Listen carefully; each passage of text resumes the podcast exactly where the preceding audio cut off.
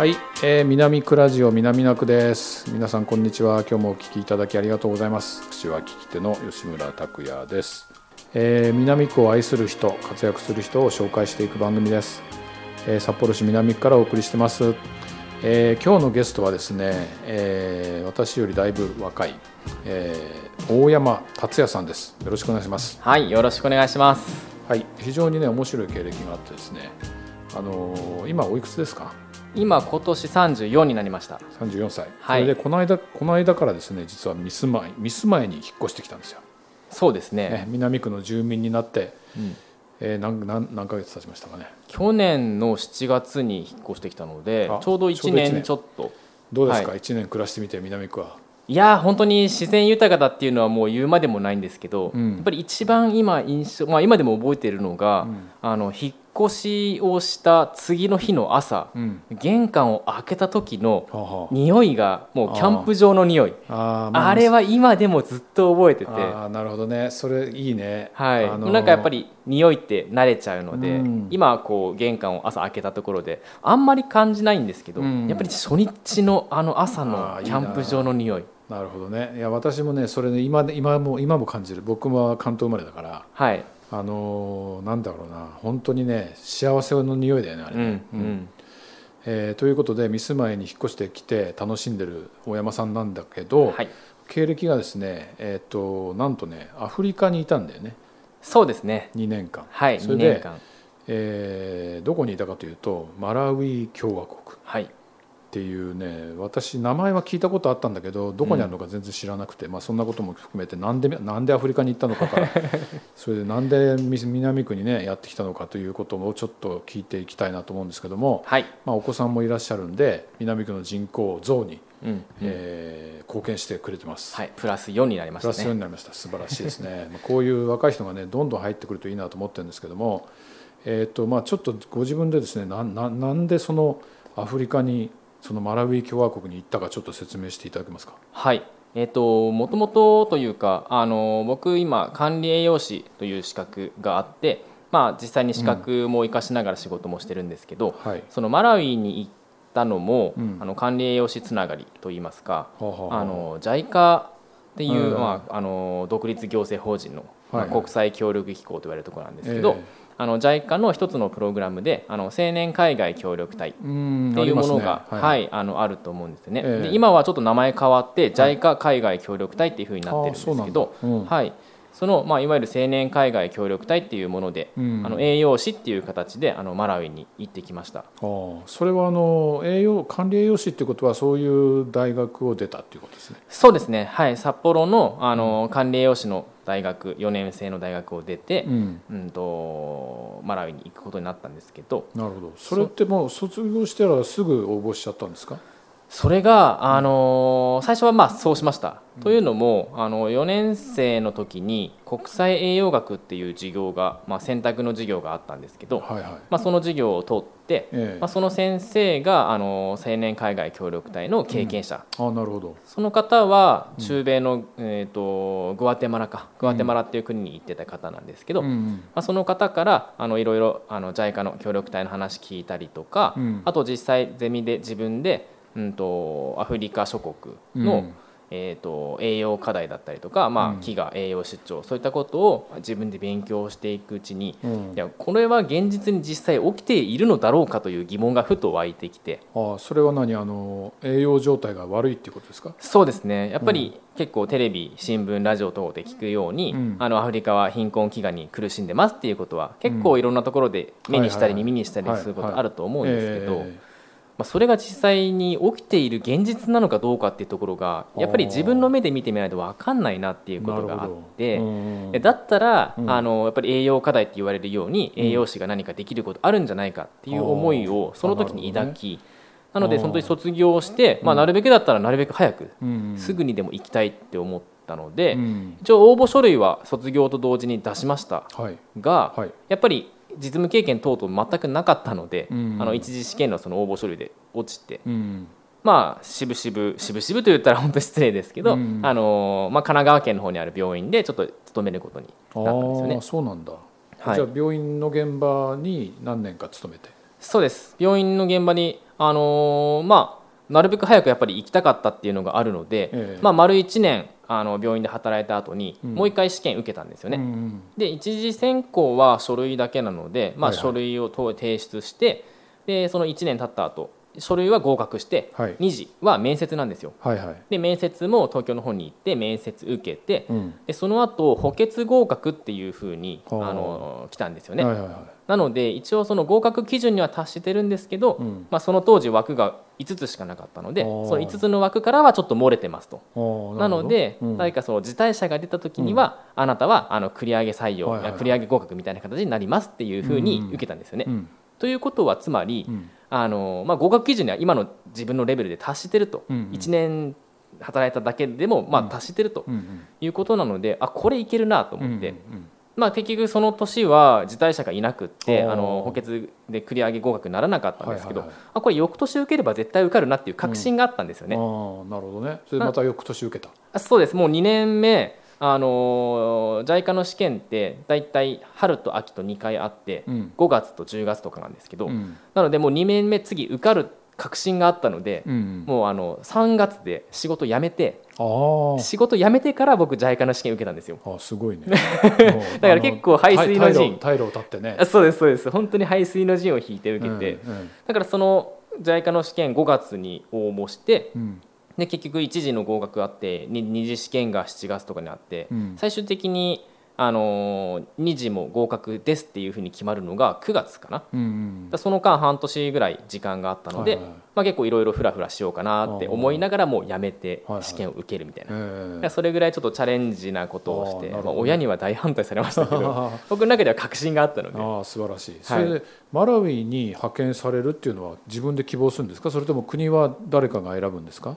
それが一応自分の方で、あうん。の提出書類の中で、うん。えっと第一志望から第三志望かうん。まで、あのー書くことはできるんですけど、はいはいその JICA のその要請の中では、うん。実務経験が何年以上、はいはい。3年以上とか5年以上とか,、なんかそういうものもあるので、うん。必然的に僕が受けた時実務経験2年しかなかったので、うん。まあ、3年以上とかのやつは受けれなかったんですよね。はいはい。なのでその中で選べるものだけはこう選んで、うん。まあ、実は僕あのどうせ途上国に行くのであれば、うん。英語はまあまあそこそこ話せるから、うん。ちょっとスペイン語とか話してたらかっこいいなと思って、うん結構中南米の方にしあの希望を出してたんですよね。それこそグアテマラとかペルーとか、なんかスペイン語と英語話せたらうん。なんか将来的に面白いなと思って、うんちょっと欲にまみれたものを出したんですけど、ええ。まあそれが軒並みダメで、うん。マラウィっていうふうにあそれはじゃあ勝手にこう決まってしまったってことですね。そうですね、うん。JICA の方からもう指定されてあなたは合格ですっていう通知とともにここに行ってくださいっていうものが出てあなるほどそれがパッと開けたらマラウィ教育。ああ書いてないぞみたいな。うん。それってその時初めて知った国ですかこれ？いやあの栄養課題その途上国の栄養問題とかっていうのを調べていくと、マラウィってかなり有名なえとこなんですよね。有名っていうか何あの悪い方で有名あそうでです。悪い方でもう本当にワーストクラスに有名なところで。らそうなんだ。なのでそのマラウィ自体知ってたんですよ、はいはいはい。やっぱりかなり問題のある国だっていうことで、え。なので、まあ、マラウィで見た瞬間にああそこかみたいな。自分が調べてたあそこかっていう、はははまあ、ある種縁を感じたっていうのは縁を感じたんですなるほけどどね。はい。なるほど。そういう国なんですね。これあのアフリカの地図でいうとはい。どの辺に位置するんですかこれ？赤道の下うんで、うん。あの内陸の小さい国なんですけど。あ海がない。そうです。うん。で一応周りは、うん。あのタンザニアとか、うん。あのサファリで有名なタンザニアとか、はいはいはい。あとザンビアとか、はいはい。あとモザンビークっていうちょっとあの、うん。ポルトガル国かなあそこは、うん。ちょっと特殊な国があるんですけど、うん。まあ、周りそういう国に囲まれた、うん。えー、と面積で言ったら北海道と九州足したぐらいの、まあ、日本より小さい。日本のね今外務省のね、はい。調べてきたんだけどね日本のなんだこれ3分の1って書いてあるな、うん。うん日本より小さいですね。日本の3分の1でね。人口がね1862万人、あそうですそうです。大体そんなもんです。うん、ただアフリカ諸国はあのなんだろう正確な統計データほぼないのでなるほどなるほど。おそらくそれよりももっともっと人は多いっていうふうに言われてますね。なるほどね。イギリスから独立した国なんですねこれね、そうです。もともとイギリス領だったんですけど、うん。独立して。うん、で公用語が英語とはいチェワ語。チェワ語。そうです。チェワ語。はい、チェワ族っていう民族が一番マラウイの人口比の中で多いので、あー。まあ、一応公用語っていうふうに言われてるんですけど、うん。まあ、その他にもあのいろんな部族の言葉があって十数言語、ありますね。なるほどね。1964年に独立してますうね、んうん、そうです、うん。だから50何年前ですね、はい、そうなんだ。だちょうど僕が行ってた2013年から15年の間に、はい。まあ、2014年に独立50周年みたいな形ではい。マラウイがこうお祭り騒ぎになっええ。た年があったんですけど、あなるほどなるほど。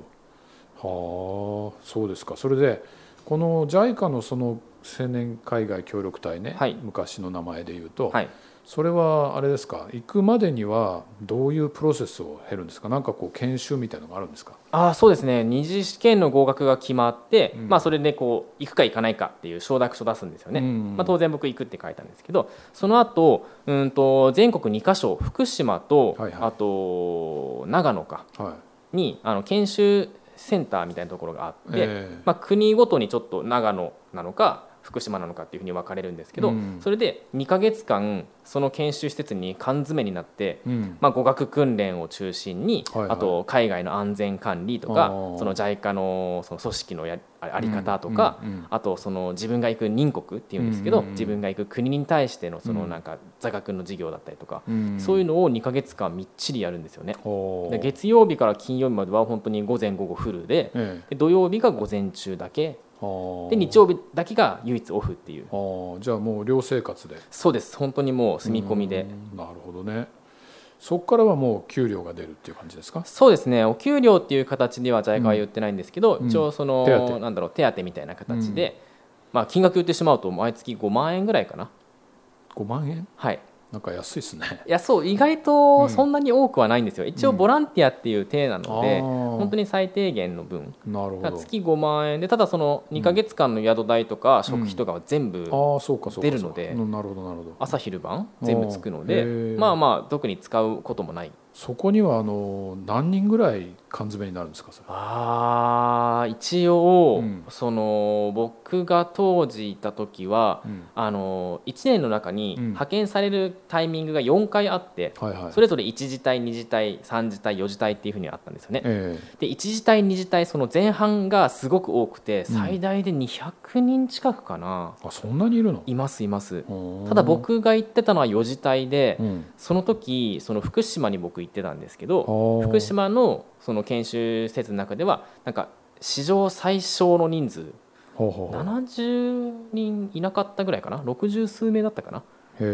はい、なので全員顔と名前は全然一致できますし、うん。結構仲良くなれたかなとは、ね。はい、それでみんない。ろんな国に散っていくみたいな感じそうですね。僕と一緒のマラウイの人も一人いましたけど、やっぱりアフリカ諸国いろんなとことかー。あとはアジア圏。はいはいはい東南アジアですね。東南アジアはいかなちなみにそのまあそれが終わったら赴任するわけでしょ？はい。で一人で行く？基本はひあの一応アフリカならアフリカ退治っていう形でうん。あのフライトも僕行ったのは成田からうん。香港を経由して、はい。えー、と南アフリカのヨハネスブルク行ってはあマラウイっていう形だったんですけど香港からヨハネスブルグに直行するんですか？直行します。13時間ぐらいかかりますね。なんか長そうですね。長いです。遠いね。直行できるんだ。そへういやそうななんですよ。あれがすっごい結構大変で。うん。あ映画3そう。なんだ本見て寝て起きてもまだつかないみたいな。いやいやいやいや。日本から南アフリカって行ってないんだっけ？日本から今はまだ通ってないんじゃないかな。うんそうかあんま聞いたことないなとそう思ってね。コロナ前は、うん。確か成田か羽田かあの辺からうん。エチオピア航空がエチオピアまでの直行便出してたんですよね。エ、チオピアって言ったってちょっとアフリカの北の方じゃあない、ね、もうはいもう遠くて遠くて、うん。日本エチオピア直行便できたのが僕は個人的に嬉しかったんですけああどそうなんだ。なんでその経由するところが一緒の国の人が同時に行くんですよ。はいはいはい。なので僕たちはマラウイと、まあ、周辺国、うん。タンザニアモザンビーク、うん。あとケニア。はいの隊員たちと一緒に成田を出発して、まあ、香港も一緒、うん。でヨハネスブルクまで一緒でヨハネスブルクからじゃあそれぞれの国にじゃあねっていう形であの離れ離れになっていくどんどんどんどんこう人数が減っていくんですよね、はいはいはい。ヨハネスブルクからマラウイってどのくらいかかるんですか？あそれは2時間くらいかな。そんなに、はい、遠くはないですね。なるほど。じゃあマラウイに降り立った時はその一緒に行った人はいいいいたんですか？そうです。ああどうですか？第一印象いやー何もないなっていう感じで。ああ本当。その日本ヨハネスブルクからはジェット機だったんですか？ヨハネスブルクからもそうです。一応そのなんかちっちゃめな航空機、うん。何もない、何もないですね。えーどんな空港でした？あーまあ札幌で言ったらあの岡玉空港がうん。マラウイで一番大きい国際空港みたいな。るほどなるほだからど岡玉が一番多分例えやすいかな。あの規模がマラウイで一番大きい国際空港っていうぐらいのの規模感もちろんあのあのなんだ階段で降りてくんだ。あそうですそうです。あの あの階段です。飛行機からはね。はいそうです、ん。まあタラップってやつだね。そうですそうです。へえそうですか。でそこから何が始まるんですか、そうそこからうん。今度1か月間、うん、あの JICA の事務所が首都にあるんですけど、はいはいその首都の JICA の事務所であのブリーフィングっていう形でいろんなそのなんだろうマラウイ自体の安全管理とか危機管理とか、はいはい。まあ、こういう危ない事例があったから気をつけましょうとか、うん。あとその自分の家の管理戸締まりのことだったりとか、うん。もう本当にありとあらゆる安全管理についてすごく学ぶんですよね。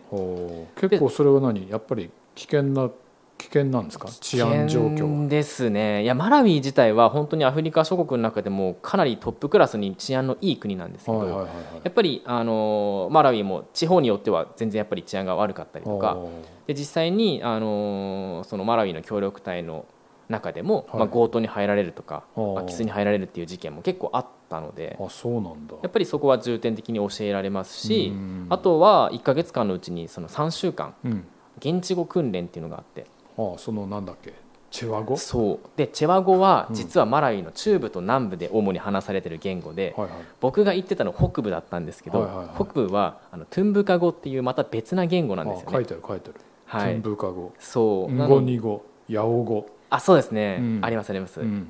なので僕は、うん。そのマラウイに僕の同期3人いたんですけど、はいはいはい。2人は中部と南部なので、はあ。チェワ語を勉強してあ僕は1人でそのトゥンブカ語の先生とマンツーマンでトゥンブカ語を3週間教わるっていうはあ結構地獄な感じ。へえ。じゃあ今でも覚えてる？あー若干覚えてますね、ん。僕結構トゥンブカ語はあの活動の上で必要だなと思ったので、まあ、その1か月間終わった後やっとその自分の認知っていう自分の活動するエリアに引っ越すんですけど、まへあ、そこから本当に3か月ぐらいでンブカ語はほぼほぼマスターしてあそこからは結構もう日常会話も仕事も全部話せるようになって。トゥンブカ語で？トゥンブカ語で。トゥンブカ語で挨拶なんて言うんですか？トゥンブカ語、えー、と例えば、うん。えーと「おはようございます」だったら「ムアウカウリ」って言うんですよ。ムアウカウリムアウカウリなるほど。とか、うん。あとなんか「ありがとう」とかだったら「うーんとタオンが著名ねえかタが著名ね。タが著名ねっていう。なるほどね。すごいね。結構そのトゥンブカ語と、うん。あとその公用語と言われるそのチェワ語はいはい。も結構違って。チェワ語で「ありがとう」はうん「ゼコもクアンビーリ」って言うんですけど。全然違うじゃない。そう。でも似てるところも若干あるんですけどやっぱりはいなんか違うんですよね。はあそうなんだ。そう。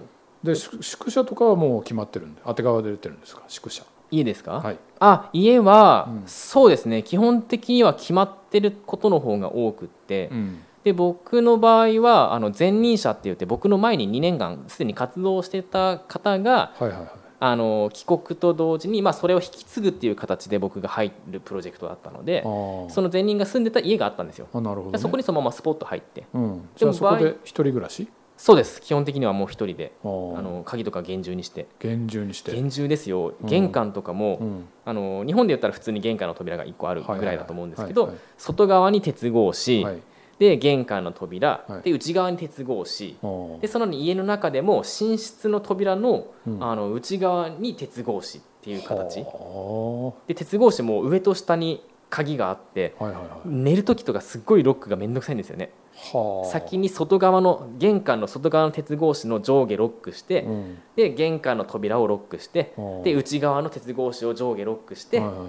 でそれから寝室に戻って寝室の扉をロックしてではあ。内側の鉄格子を上下ロックしてはあ。でやっと寝れるっていう。家の中でも鉄格子があるそうです。それはやっぱりそういうふうにして入ってくる輩がいるってこと？輩がいるんですよ。はあ。ちょうど僕が来た頃来た時の、うん数ヶ月前かな。うん。あのマラウイの首都リロンゲっていうんですけど、はいはい。その首都リロンゲではなく、うん。第二の都市ブランタイヤっていう南部の都市があるんですけど、はいはい。そこがまああんまり治安良くない都市都市でうん。でそこに派遣されてた隊員の方が、うん。まあ、夜、うん。あの強盗ギャングが数名うん。押し入ってきて、うん。まあ、玄関は全部壊されて入られてそれロックしてても？あそうですそうです。鉄格子してても？はい。はで最終的に、あのー一応都市なので、うん。結構その警備員とかをすぐ呼べるようななんかセンサーみたいなのはいはいはい。がその家についてて、一応センサーが鳴って、まああのー警備員とかがこう派遣されてくるみたいな、えでその時に本当に最後寝室のあの鉄格子を破られるかどうかのところで警備員が来て、うん。あのあー逃げてったっていうことがあるので。怖いね。そうそれを怠ってるともうんう多分つか、まあ、な何かしらやら被害があったんだろうっていうふうには言われているのでその方は真面目な方だからよかったんですけどう。ん。結構守ってない人も多くて面倒くさいから。なるほどね、はい。油断して。そう油断してもう平和慣れしちゃって、うん。あのね。ロックしてないっていう人も結構いました。いや実際。ーまあそんなあれはちょっと日本から想像がつきませんね。そうですね。だから日本人感覚でいくと、まあうん痛い目見るなって思いましたね。なるほどね、まあ、鉄格子がついてる国は結構多いけどそんな寝室までついてるんだ。すごいな、そう。それがもう JICA に決められてるんですよね。安全管理で。はいはいはなるほど。それでそれでそのまあ本職というかその栄養指導。はい。それがあの主な仕事そうです。マラウイのその北部の、うん。あの病院に派遣されあて病院に、一応病院の中に所属して、うん。まあ、病院のその入院患者さんのあうん。の栄養管理とか、うん。あのアセスメントとかその状態見たりとかはいはい。数値したりとか、はあとその病院食っていうのを一応給食として出してたんですけい、ど、はいはい。まあ、それをあの日本ではもう当たり前になったその高血圧食とか、はいはい。糖尿病食とか、うん。いわゆる治療食って言われるものを、うん。まあ、作ってくださいっていうことだったりとか、うん。あとはその妊産婦あと子供、赤ちゃんとかに対する、うん。あの栄養改善だったりとか、なんかいろいろこうこういうのやってくださいっていう要請内容っていうのがあるんですよ。はいはいはい。でそれでまあいくつかあの例えば地域コミュニティに出向いて、うん。栄養とかあと公衆衛生、まあ、手洗いとかの,、あの啓発活動してくださいとかっていうのがいろいろあるんですよね。そもそもでも何を食べてるんですか？ここの国の 方々は。そうそもそもなんですけど、うん。まあ、主食はあの、メイズっていうトウモロコシなんですよね。あトウモロコシね。そう。ただ、日本のスイートコーンとは全然わけが違うんってあんな甘くないそう全然甘くなくてなんかこううん。ボソボソしてるもへのー。なんですよね。うん。でただそれをあの乾燥してうん。粉末にして粉にするんですよ。でそのトウモロコシの粉をうん。お湯でこう練るとなんかそばがきみたいな感じになるんですけどまあそれがいわゆるそのマラウィの主食島って言われる。島。はい主食になって。あそのドロドロのまま食べるの？あのまあドロドロというかなんかお餅みたいな形に一応成形できるぐらいまでこう練り上げるんですけど。あそれ焼いたりはしないんだ。そうですね。それがもう完成形。お湯にまあ溶いてあのなんだろう餅みたいな形に成形したら一応完成。焼いたらタコスになりそうだけどねああそうですね、うん。なるかもしれないです、でもそういう形にはしないんですね、うんでも本当にねあの中南米ではそれがトルティーヤっていう形で、うん。あれもトウモロコシの粉なのでそうですね、それはしないですあね。あそうなんだ。なるほど。面白いね。なんかこういう話を聞いてるとあっという間に時間が経ちまして。えっとちょっと1回じゃ終わりそうにないんで、はいそうですあねのちょっと今日はまずここまでではい。到着して仕事がいよいよ始まったところまででそうですね。まず1回目をじゃあここで終わろうかなと思います。じゃあ次回も引き続きよろしく。はいよろしくお願いします。ありがとう今日はありがとうございました。はいどうもありがとうございます。